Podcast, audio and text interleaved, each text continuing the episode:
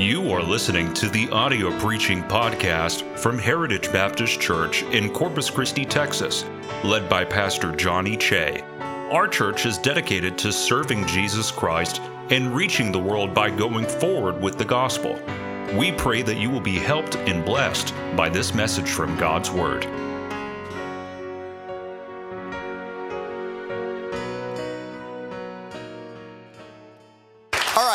And close your eyes. Bow your heads and close, and close your eyes. Every head is bowed, every eye is closed. I need your help. I need to know who I'm preaching to this morning.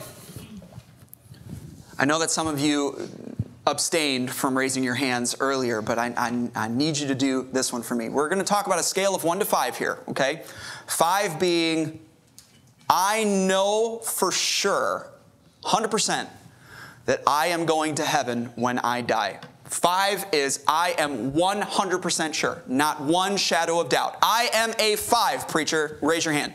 I know for sure. For sure, for sure. Okay, put your hands down. One, I know for sure I'm not going to heaven. I know for sure that I am lost. In fact, that's why I came here to church. I'm hoping for somebody to answer this question must, What must I do to be saved? But I do not know that I'm going to heaven. Or rather, I know that I'm not. I'm a one. Would you raise your hand? Nobody else is looking, only me. Maybe you fall somewhere in the two, three, or four. I, I think I'm going, but I'm not sure. I'm not 100% sure. Some days I think I am, some days I think I'm not. I am somewhere in the middle. I'm struggling with some doubt with it. I just don't know. That's me. Two, three, or four. Would you raise your hand?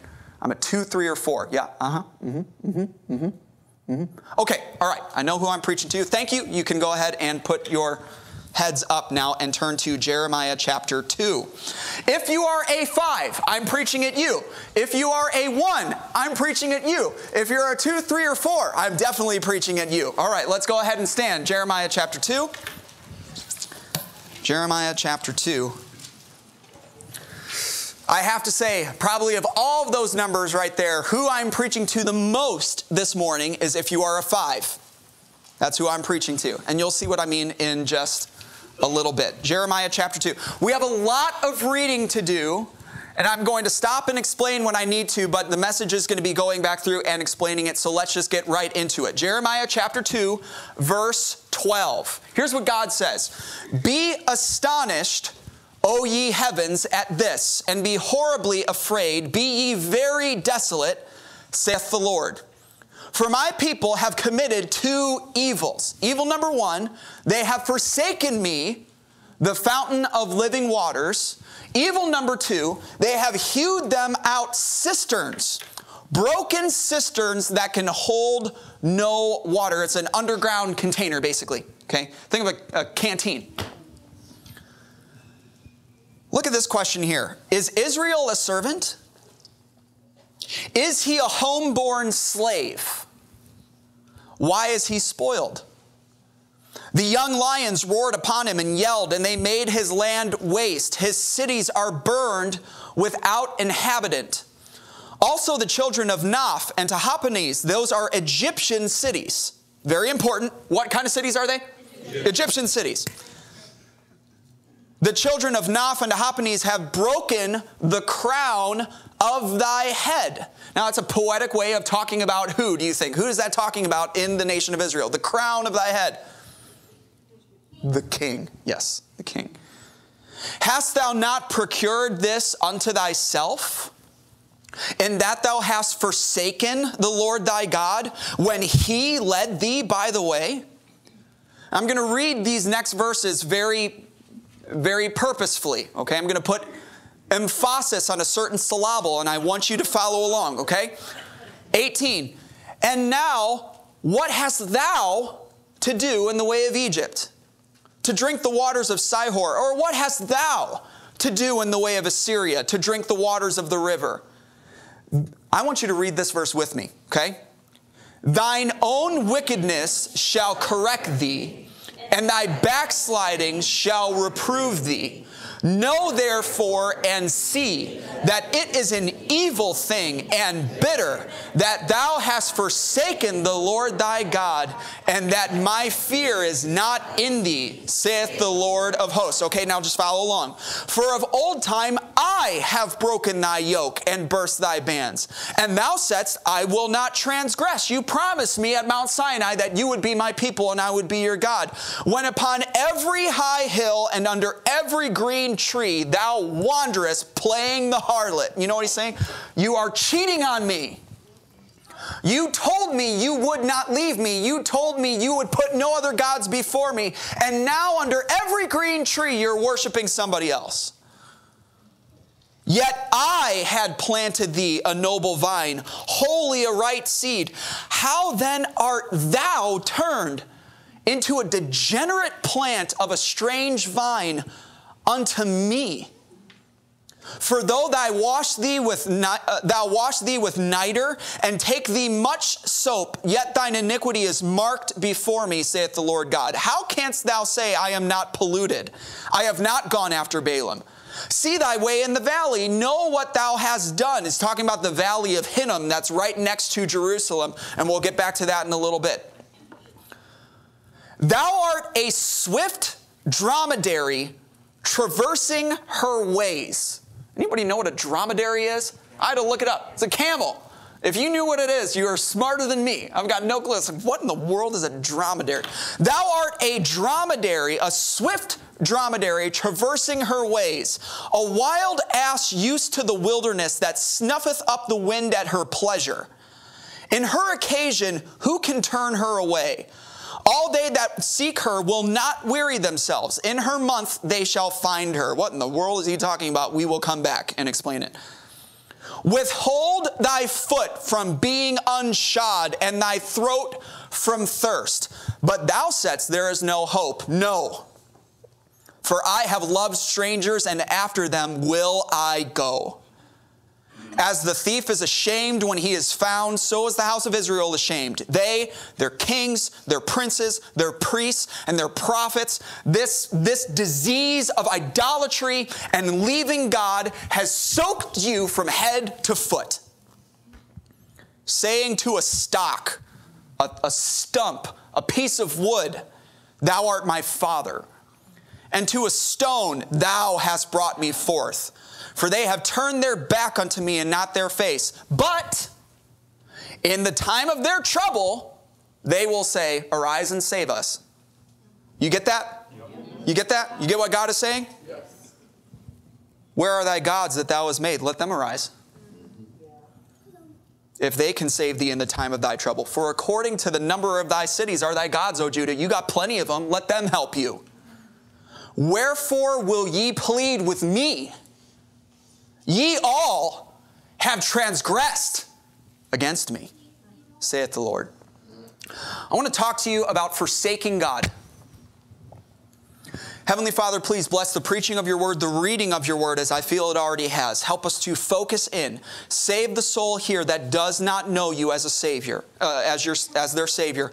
Please call the prodigal home. Help those who are thinking of forsaking you to throw that idea away. Help those who have forsaken you to come back today and to come back for the right reasons. Help those who have decided not to to understand it's a right decision. Lord, let us be fearful of what will happen in our lives when we forsake you. We ask this in your name. Amen. Thank you. You may be seated. I'll give you about 10 seconds to get settled.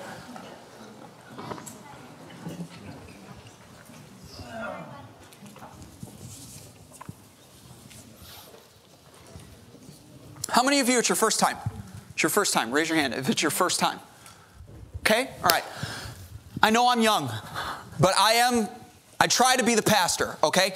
In the seven and a half years that I have been here at this church, seven and a half years in full time ministry at Heritage Baptist Church, which is crazy to think of if, if you ask me, I have met a lot of people.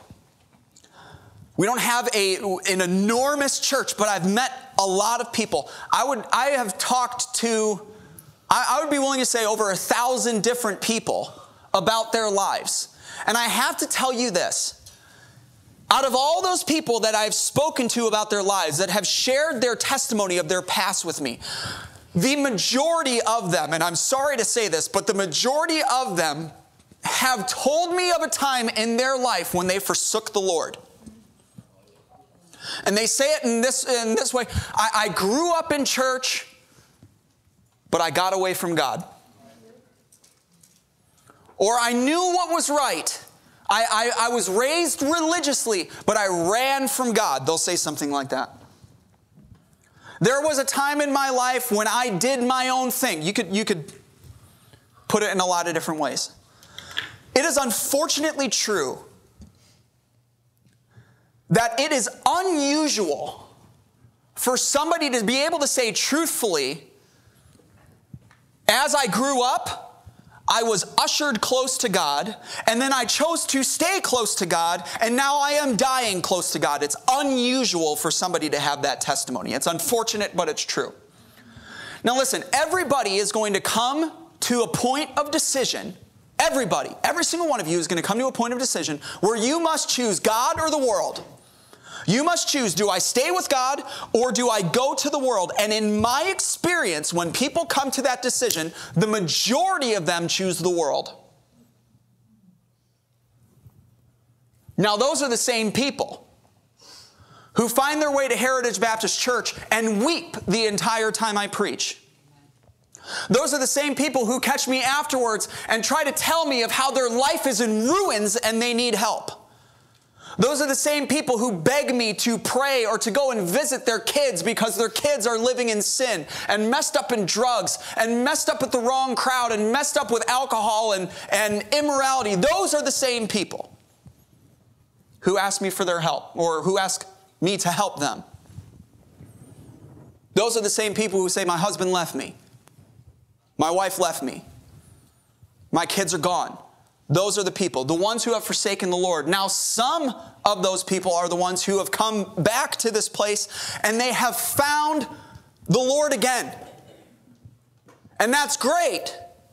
But those are the same people who are still haunted by their past and haunted by those years that they will never get back. Those years that were wasted serving the world and not serving the Lord. And what I want to show you to, to this morning is just as you can choose to forsake the Lord and suffer the consequences of it, you can choose to stay. You can choose to stay with the Lord and reap the benefits of it. It should not be unusual for somebody to stay with the Lord it should not be unusual for somebody to say, I have found the fountain of living waters and I've stayed there ever since. It should not be unusual. Forsaking the Lord should be unusual, not staying with Him. But many people choose to forsake the Lord, and it's been happening for a very long time. It even happened in Jeremiah's day. And what we just read, all those verses, were a description of what happens when a person forsakes the Lord. Are we following? Yes. What we just read is a description of what happens when somebody says, I'm done doing things God's way, I'm to do things my way. You just read a description of what happens when somebody says, I am done trusting in God to help me, I'm going to trust myself or I'm going to trust the world. I'm done drinking at the fountain of living waters. I'm going to carry water in my own vessel, and I'm going to fill that vessel with water from the world. What you just read is a description of what happens when somebody says, I'm done following God and I'm going to, I'm going to forsake the Lord. They were forsaking him back then, and God, in his wisdom, looked forward and saw billions of people, including you and me, that would be tempted to make that same choice. And so he used Jeremiah's voice to give us four lessons to show us the foolishness of making such a bad decision. You know, there are two ways to kill a bad decision. There's two ways to kill a wrong desire in somebody. God, God, teaches it in His Word. There's two ways that I, as a preacher, can kill a wrong desire in your heart. You know, way number one? Teach you the benefits of ignoring that wrong desire teach you the blessings of ignoring and avoiding that wrong desire. That is way number one to get you to kill a wrong desire. You know another way? Show you the pain of choosing that wrong desire. I can either show you the blessings of making a good decision or I can show you the pain of making a bad decision. And what God does in this passage and what I'm going to do in this in this message is put some fear in you about what will happen if you forsake the Lord. Every one of you is going to face this decision at some point in your life. Stay with God or forsake him. Now some of you have decided I'm going to stay. I'm going to stay with the Lord. I will not forsake him. I hope this message anchors that decision in your heart. Now, teens, you focus and pay attention. If you're taking notes, I'm not talking to you. If you're falling asleep, I'm talking to you. I want this to anchor that decision in your heart. You know, it's too late for a lot of other people. But if you have made the decision, I'm going to stay, I want you to anchor that decision in your heart through this message. Now, some of you, you're thinking about it. You're facing this decision right now. And part of you wants to stay with God, but another part of you wants to leave. Part of you sees the benefits of this life, and part of you doesn't want anything to do with this life. Part of you sees the safety of rules, Part of you wants to rebel against the rules, and you are coming to this decision. And by the way, the church is very important in your decision of whether or not you're going to stay or forsake the Lord. I'm getting real sick of people trying to separate the church and God. In fact, one of the first signs that somebody is about to forsake the Lord is they forsake his wife. The first sign to a pastor, to me, that you're on your way out away from the Lord is you stop coming to church. You used to come to Sunday school, you don't come to Sunday school anymore. You used to come to Sunday morning, you don't come Sunday morning anymore. You used to come faithfully, you don't come faithfully. You used to be involved in church, you're not involved in church anymore. You're on your way out. You're not on your way in. Let me show you the pain of the way that you're walking and beg you to turn around. You know the Bible word for that? Repent.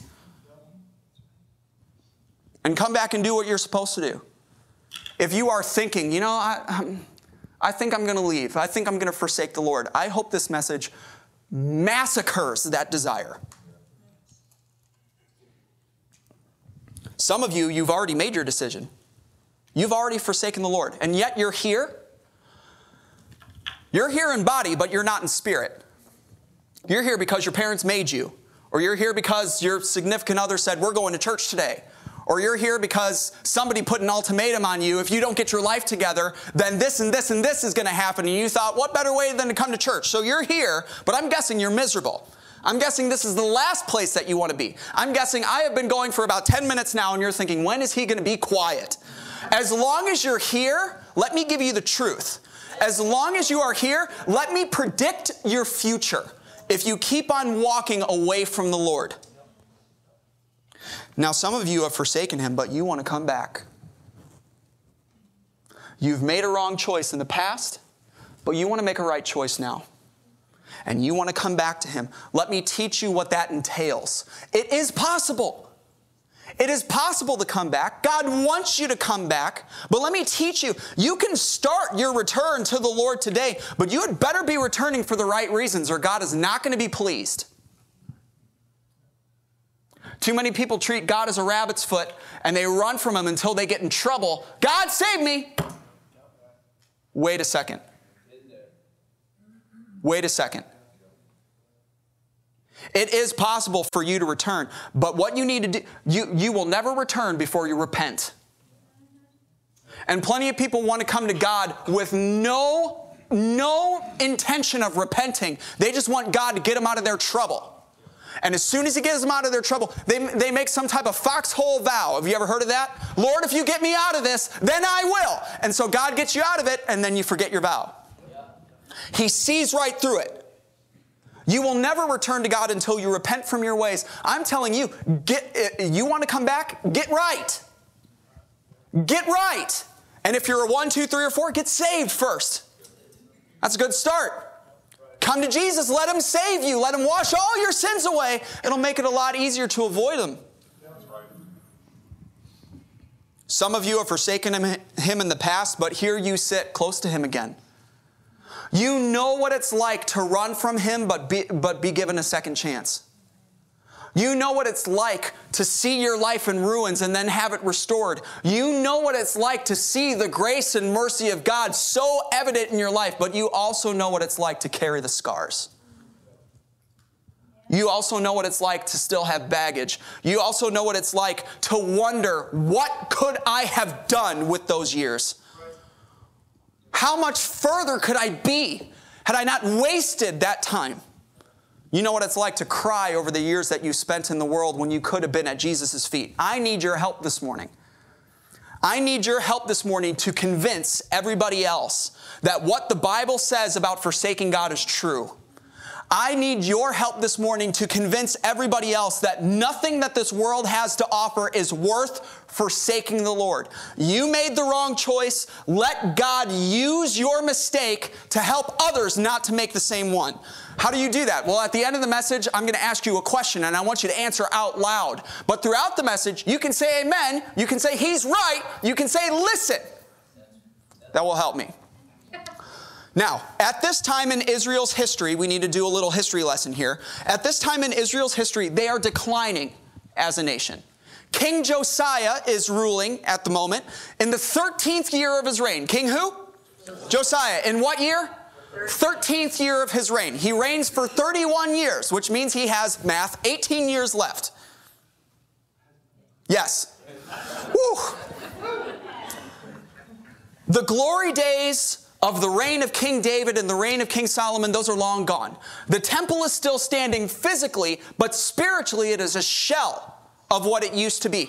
Idolatry had filled the land. By God's own testimony, Judah had more idols than they had cities in their nation. And their military power had greatly diminished. Now, it's important for us to take note of that.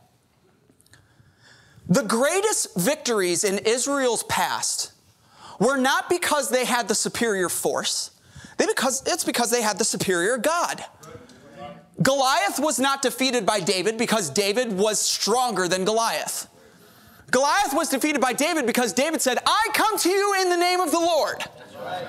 Gideon did not defeat the, the land of Midian, whose army was more than could be numbered. He, he had 300. And yet Gideon won because he trusted in the Lord. When King Asa was attacked by a, a, a million man army, he only had 580,000. When he was attacked by an army that was almost twice as strong as he was, he won, not because he had superior military power or superior military planning, but because he trusted in the Lord. When Joshua defeated Jericho, it wasn't because he had superior military might. It's because he trusted in the Lord. Over and over throughout their history, God had shown them you do not win battles because of your military power. Your might is found in me. As long as Israel had the Lord, they were never outgunned, no matter how much they were outnumbered. So, why is that important? Because at this time in Israel's history, their military had declined and their economy had declined.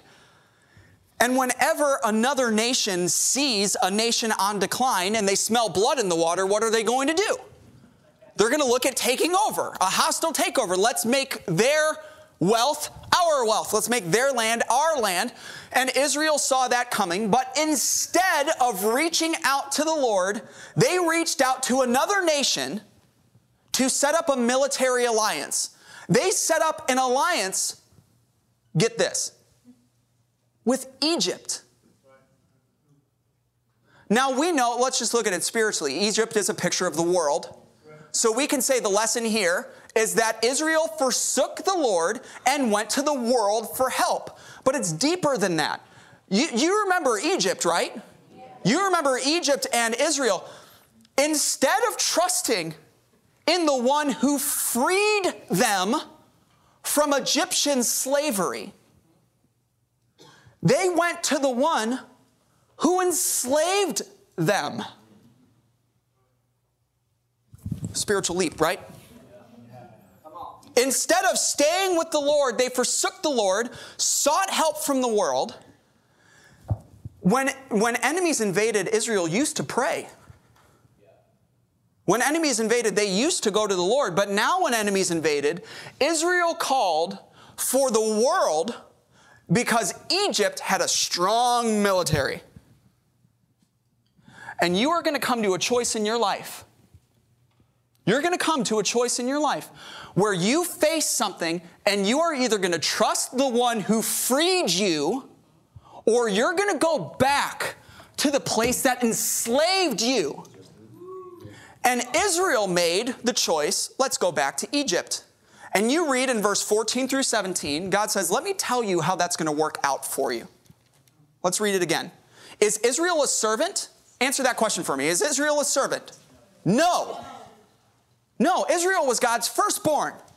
Is he a homeborn slave? No. Then why is he spoiled? Why are you living in poverty? Why are you living as if you were a servant? The young lions roared upon him and yelled. They made his land waste. His cities are burned without inhabitant. Also, the children of Noph and Tahpanhes, what cities?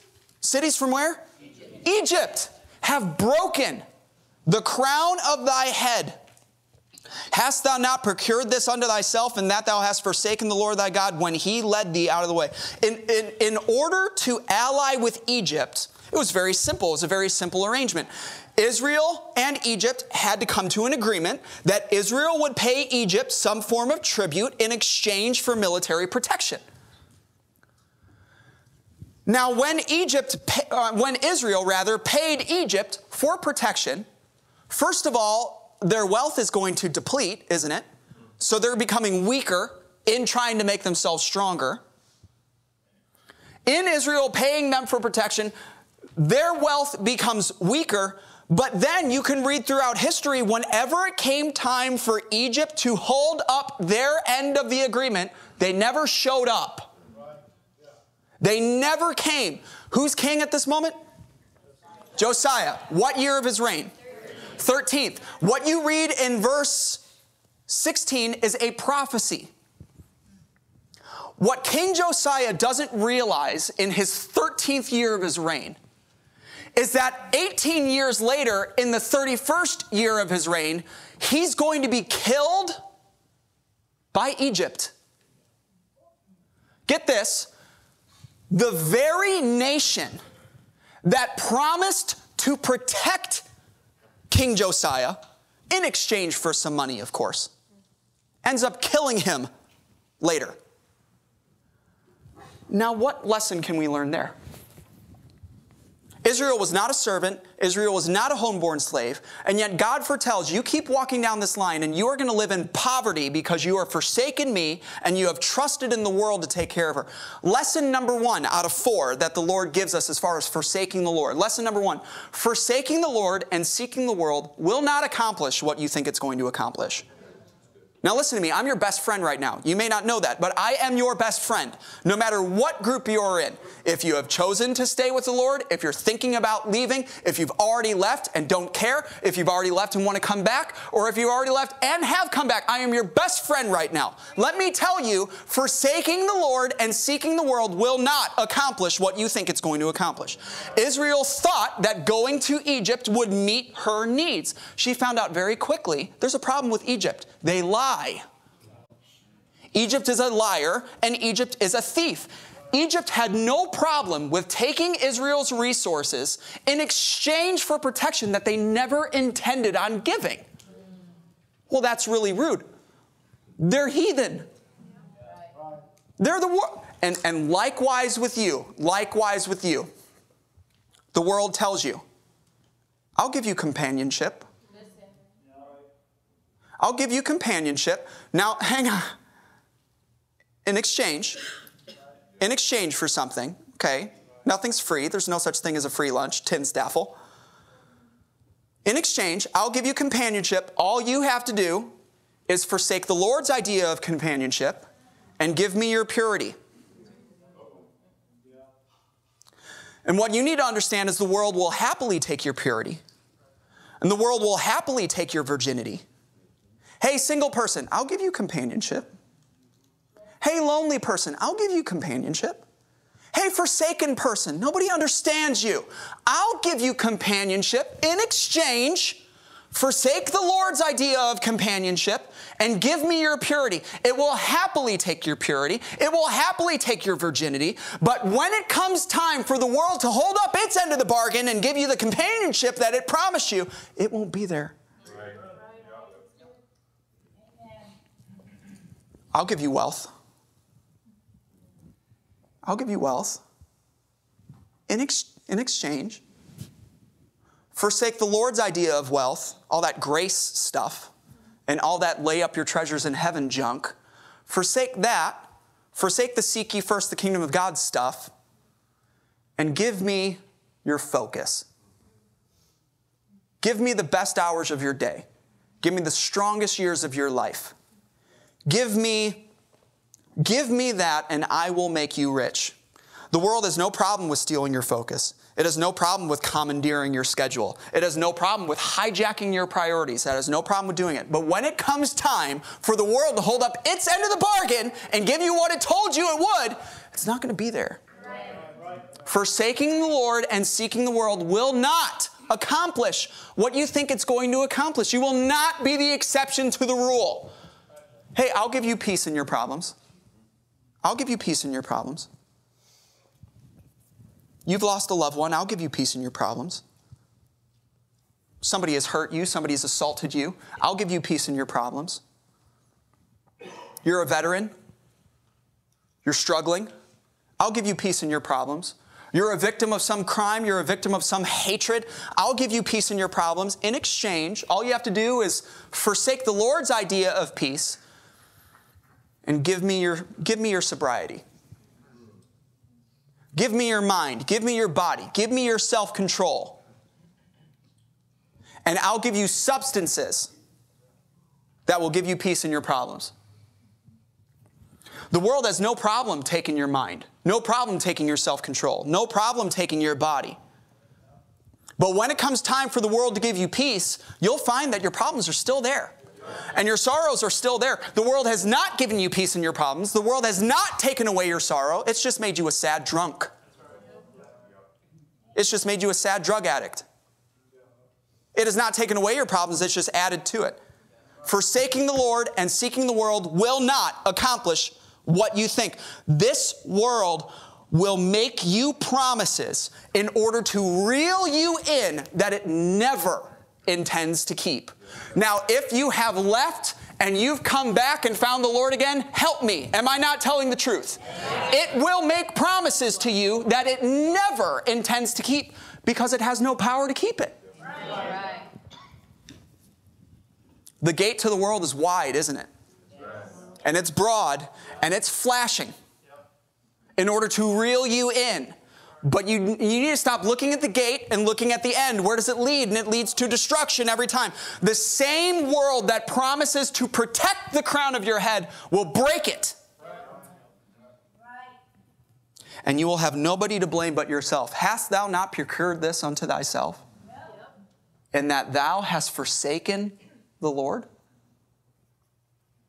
When he led thee, by the way, you get that? And did you see how I, how I read this? Israel, what hast thou to do in Egypt? Have you ever found somebody where they do not belong? Have you ever found your kids where they do not belong and you ask, What are you doing here? Think of what God is asking in verse 18 through 21. Israel, what are you doing in Egypt? When I am the one who has led you, what are you doing here? I can expect other people in the world, I can expect other people to go to them for help, but you? Why are you here? I'm the one who freed you from this place. I'm the one who brought you out. I'm the, why would you leave me and run back to them? I'm the one who gave you your nobility. I'm the one who gave you your purity. I'm the one who gave you your royalty. I made you like a noble vine. How then art thou turned into a degenerate and strange vine to me, the one who gave you everything. Lesson number two forsaking the Lord is illogical. It is illogical. I, I can't wrap my mind around it. Why would you leave the one who did everything for you? Why would you do that? Why would you leave the one who gave you everything to go to the place that has given you nothing? Why would you do that? The, the people who have decided, I'm just going to stay at the fountain, you know what makes them stay?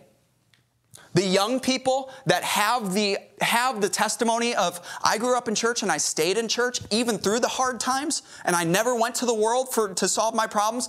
The ones who make that decision make the decision because of this. They look on one hand and they see the fountain of living waters, and they look at the other hand and they see the filthy rivers of the world, and they think, why would I leave that? Why would I leave that and go to this? Why would I leave the Lord that has given me everything and go to the world that has given me nothing? You know, I have seen plenty of people who have said, The world ruined me. I've never seen somebody say, The Lord ruined me. I'm just going to stay with this one. You're making the right decision. The easy decision? Nope. Not according to your flesh, but you're making the right decision. A decision that a lot of other people in here wish they would have made. Now, if you are thinking of forsaking the Lord, consider deeply what you are about to do. You are about to forsake pure waters and go to dirty waters. You are about to forsake waters that spring up from the source, a fountain. You're about to forsake that, and you're going to go to a place where you have to carry your own and it's filthy. You are about to forsake the one who has done so much for you to go to the, the, place that never keeps its promises. You're about to forsake the God who freed you from bondage and go to the place that put you in bondage in the first place. You are about to forsake the God who made you something special to go to a place that wants to conform you into a mold and make you someone common. They all dress the same, they all talk the same, they all look the same, they all think the same. They want to make you something they want to make you a dime a dozen when God made you a diamond. That's right. Amen. That's illogical. Stay with the Lord. Yes, sir. if you've already forsaken the Lord, I've heard this recently. I've forsaken the Lord, and my reasoning is He's done nothing for me. I heard somebody, I've heard somebody say, recently, whenever I needed Him, He wasn't there for me. I've heard somebody say recently, I forsook the Lord because he took my mother. You can forsake the one who took your mother, or you can stay with the one who gave you one. Because there's a lot of people who don't have that, and they've stayed with him. It's all on how you look at it. Don't tell me God has done nothing for you when you live in America. Don't tell me God has done nothing for you when you live in Texas. Don't tell me God has done nothing for you when you have a home. You have a roof over your head, and you have clothes on your back, and you have food in your belly. Don't tell me God has done nothing for you.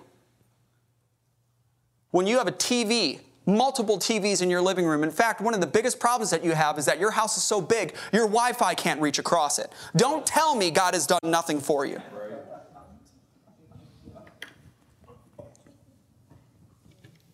And don't tell me God has done nothing for you. If you're His child, He has saved you from hell. No, no, no, no, no, not a political speech. Just say amen. That's good. Praise the Lord. Shake that tree just a little bit. Stay right there for a little bit. You can do all those things. I, I feel like a politician when you clap. to forsake such a loving God is illogical. And if you haven't realized it yet, you will when the world leaves you barefoot and dying of thirst. If you've forsaken Him but you want to come back, you're beginning to see that your choice is not panning out the way that you thought it would you are beginning to see that the world that promised you so much is not holding up its end of the bargain. You are realizing it is better to stay with a God who is loving enough to punish me when I'm wrong than to run to a world that is hateful enough to coddle me when I'm wrong. We see all these kids who are running around acting like fools in the, in the grocery store. And what are their parents doing? Oh, I sure wish you'd come over here. You know, this is embarrassing. Come over here, I'll buy you a candy bar if you come over here. You see that man back there? It's my father. If I ever would have done that, he would have gone to jail. now, any logical judge would have acquitted him. But what I'm trying to tell you is we don't have a child problem right now. We have a parent problem because the parents don't love their kids enough to correct them when they're wrong. And God loves you too much not to correct you when you're wrong. And any uncle, any friend, any other person that will come up behind, to the child behind the parent and say they don't love you, they're not, they're setting all these rules and they're keeping you from fun. You come with me and I'll let you do all that stuff. That person doesn't love that child. So, one of two things is going to slap a child their parents or reality. Let it be the parent.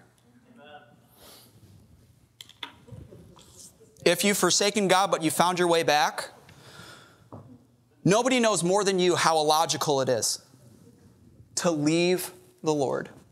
And nothing frustrates you more than to hear other people talk about forsaking the Lord. Nothing frustrates you more because you've been there and you've done it. And you want to stand up and say, I've been to the world and it is not what you think it is. Nothing frustrates an adult that has been in the world to look at a teen that has never tasted the world and said, you know what, I think I'm going to try it. Nothing frustrates you. What, kid, what do you think is over there? What commercials are you watching? Who are you talking to? You need to understand what that place is. Don't you go there. Stay. The only way somebody can make such an illogical decision of leaving the Lord and going to the world, I mean this with all the love that I can muster, you have to lose your mind. That's why the Bible says, Be not conformed to this world, but be ye transformed by the renewing of your mind. Because the world has an incredible way of appealing to your flesh so much that your mind shuts off. The world is an expert at getting your body to buzz and your mind to hibernate. Have you ever talked to a kid before that has done something? I keep on picking on the kids, but you're pick worthy. You're like boogers. So, oh, I shouldn't have said that. I'm sorry. Let's go back five minutes or five seconds and live in that time. Okay, so have you ever seen a kid do? I'm sorry, hon. Okay, just she's gonna give me trouble about that later. I'm just gonna come and preach over here because she's scared. Have you ever talked to a kid before and you ask them, What were you thinking? What were you thinking? Now, you don't want them to answer because you know the answer. You weren't. You weren't thinking. That's what I want to hear. I don't actually want an explanation for your answers or for your actions. I just want you to say, I wasn't, Father. That's all I want. I'll be happy. When somebody chooses to leave the Lord and go to the world, God's God is what God's question is what are you thinking? But I know what you're thinking. You're not thinking anything. Follow, follow, along here, okay? The world had so greatly deceived Israel. In verse 22, God says, "You are so filthy, so sinful and wicked, no amount of soap and minerals could wash you clean." But they were so deceived that they say in verse 23, "I'm not polluted. I haven't gone I haven't gone after Baalim." And God says, Look in the valley next to you. Look in the valley of Hinnom, where right now you are taking your own children and placing them in the fire while they are alive to be burnt to death to a god named Molech. And you're telling me you're not polluted? You are so deceived. You are so polluted that you can't even, you have become so dirty, the dirt has so enveloped you, you think the dirt is the new clean.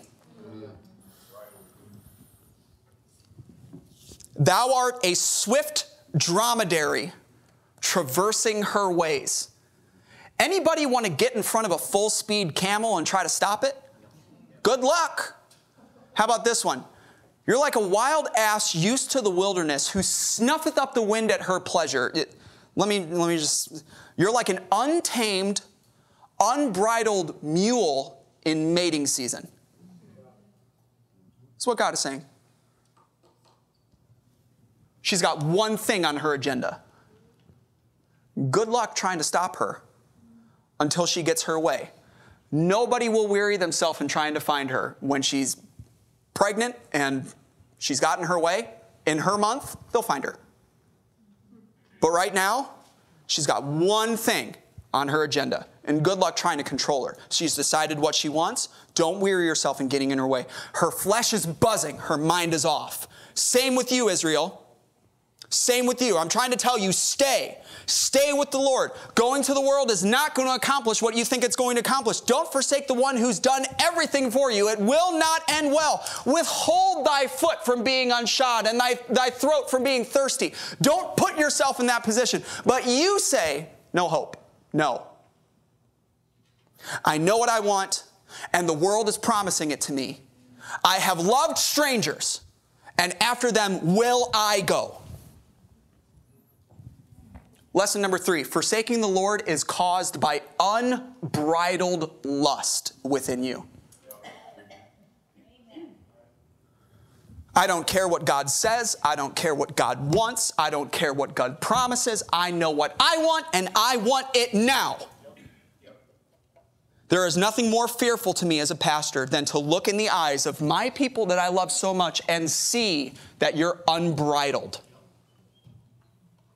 You act the way you want to act. You do what you want to do. You say what you want to say. You avoid what you want to avoid. And you justify it in every single way that you can because you want nothing more than what the world has to offer. And no matter what I do, there's no stopping you. I may as well get in the way of a, of a camel running full speed. I may as well, you're, you're like an animal in mating season with one thing on your agenda and I can't stop you. You can stop yourself. You can stop following the heart that Jeremiah calls just a little bit later something that is deceitful above all things and desperately wicked. You know what the word desperate is? I have to have it. Your heart within you says, I've got to have wickedness, and I don't care if I have to forsake God in order to do it. That's the heart that you're following. Forsaking the Lord is caused by unbridled lust. There's one last lesson, though, and it's the most heartbreaking of them all. Look in verse 26. As the thief is ashamed when he is found, so is the house of Israel ashamed. They, their kings, their princes, their priests, and their prophets saying to a stock, Thou art my father, to a stone, Thou hast brought me forth, for they have turned their back unto me and not their face. But in the time of their trouble, they will say, Arise and save us. But where are thy gods that thou hast made? Let them arise. If they can save you. I, I struggled with trying to describe this last lesson. Here's all I can say, and I hope that you follow. Forsaking the Lord is caused by your lust being unbridled. It ends with your life being bridled. Forsaking the Lord starts with this feeling of freedom. I'm just going to do what I want. And it ends with a reality of captivity. Can I say it this way? Forsaking the Lord is blinding, and then it's binding. Forsaking the Lord is a sin that is so powerful. I need you to hear me. And you, you keep messing with this. You keep on messing with fire, acting like it's not going to burn you. As Brother Ben said the other day, you're sowing seeds of sin and then praying for crop failure. It doesn't work that way. Forsaking the Lord is such a sin, it has such power to it, then when, that whenever you are able, whenever you are able to turn back and go to God, you don't have the willingness. But then over here, when you have the willingness to go back to God, you don't have the ability. That's a tough spot to be. Lord, save us.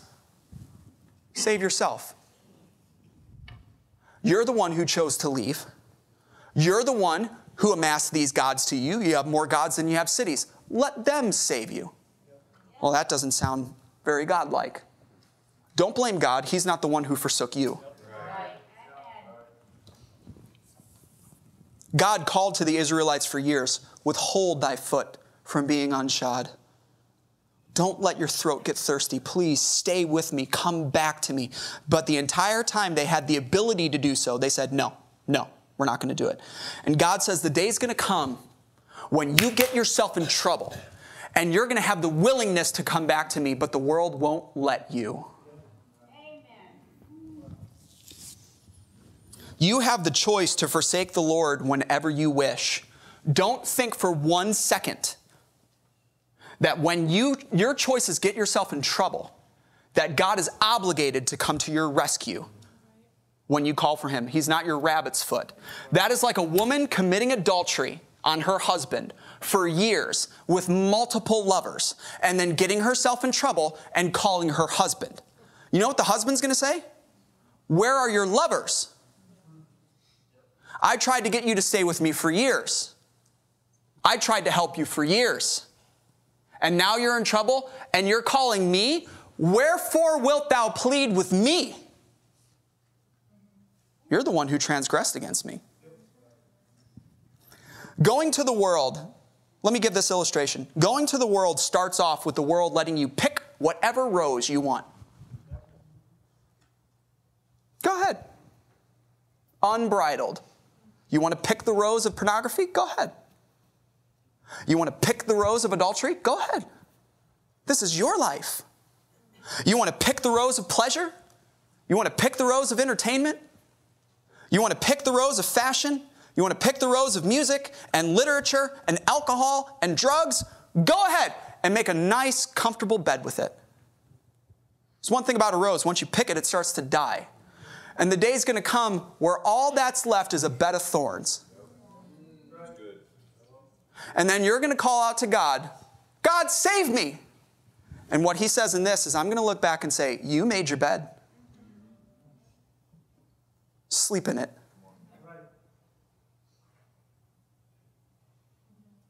Do you want to find yourself in that position? Where the only one who can save you won't?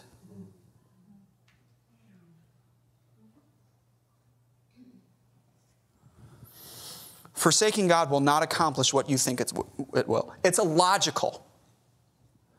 It's caused by unbridled lust and it's, it's binding. It holds you longer than you want to stay. Now, those of you who forsook him, but you've made it back to him, those of you who forsook him, but you made it back to him, you are proof there is a way to return.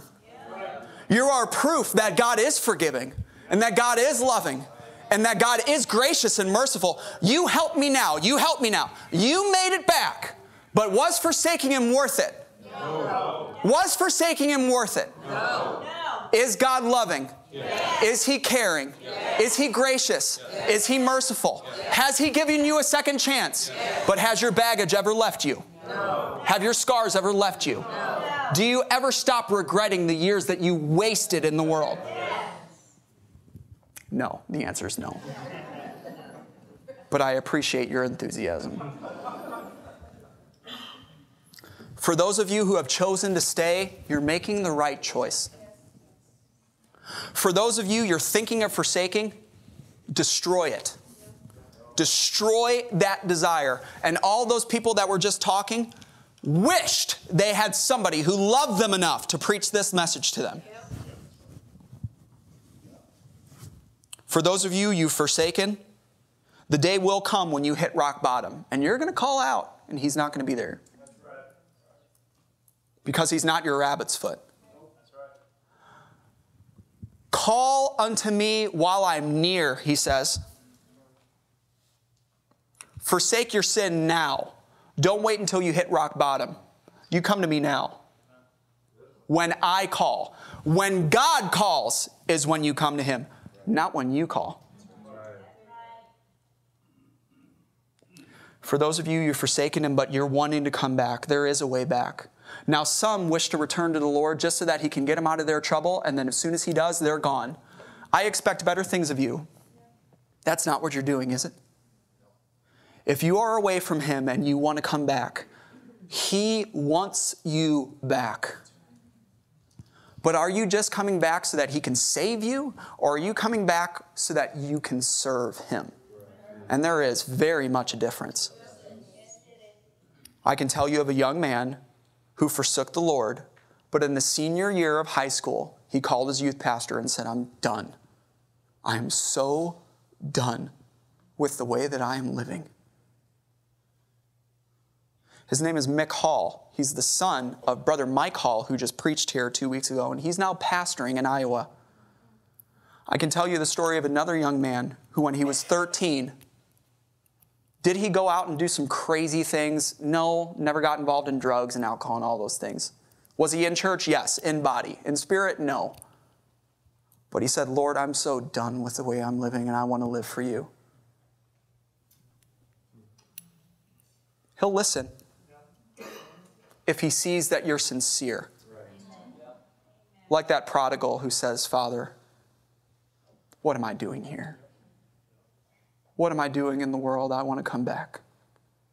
He will welcome you with open arms. I promise you that He will. I asked you at the beginning where you were on a scale of one to five.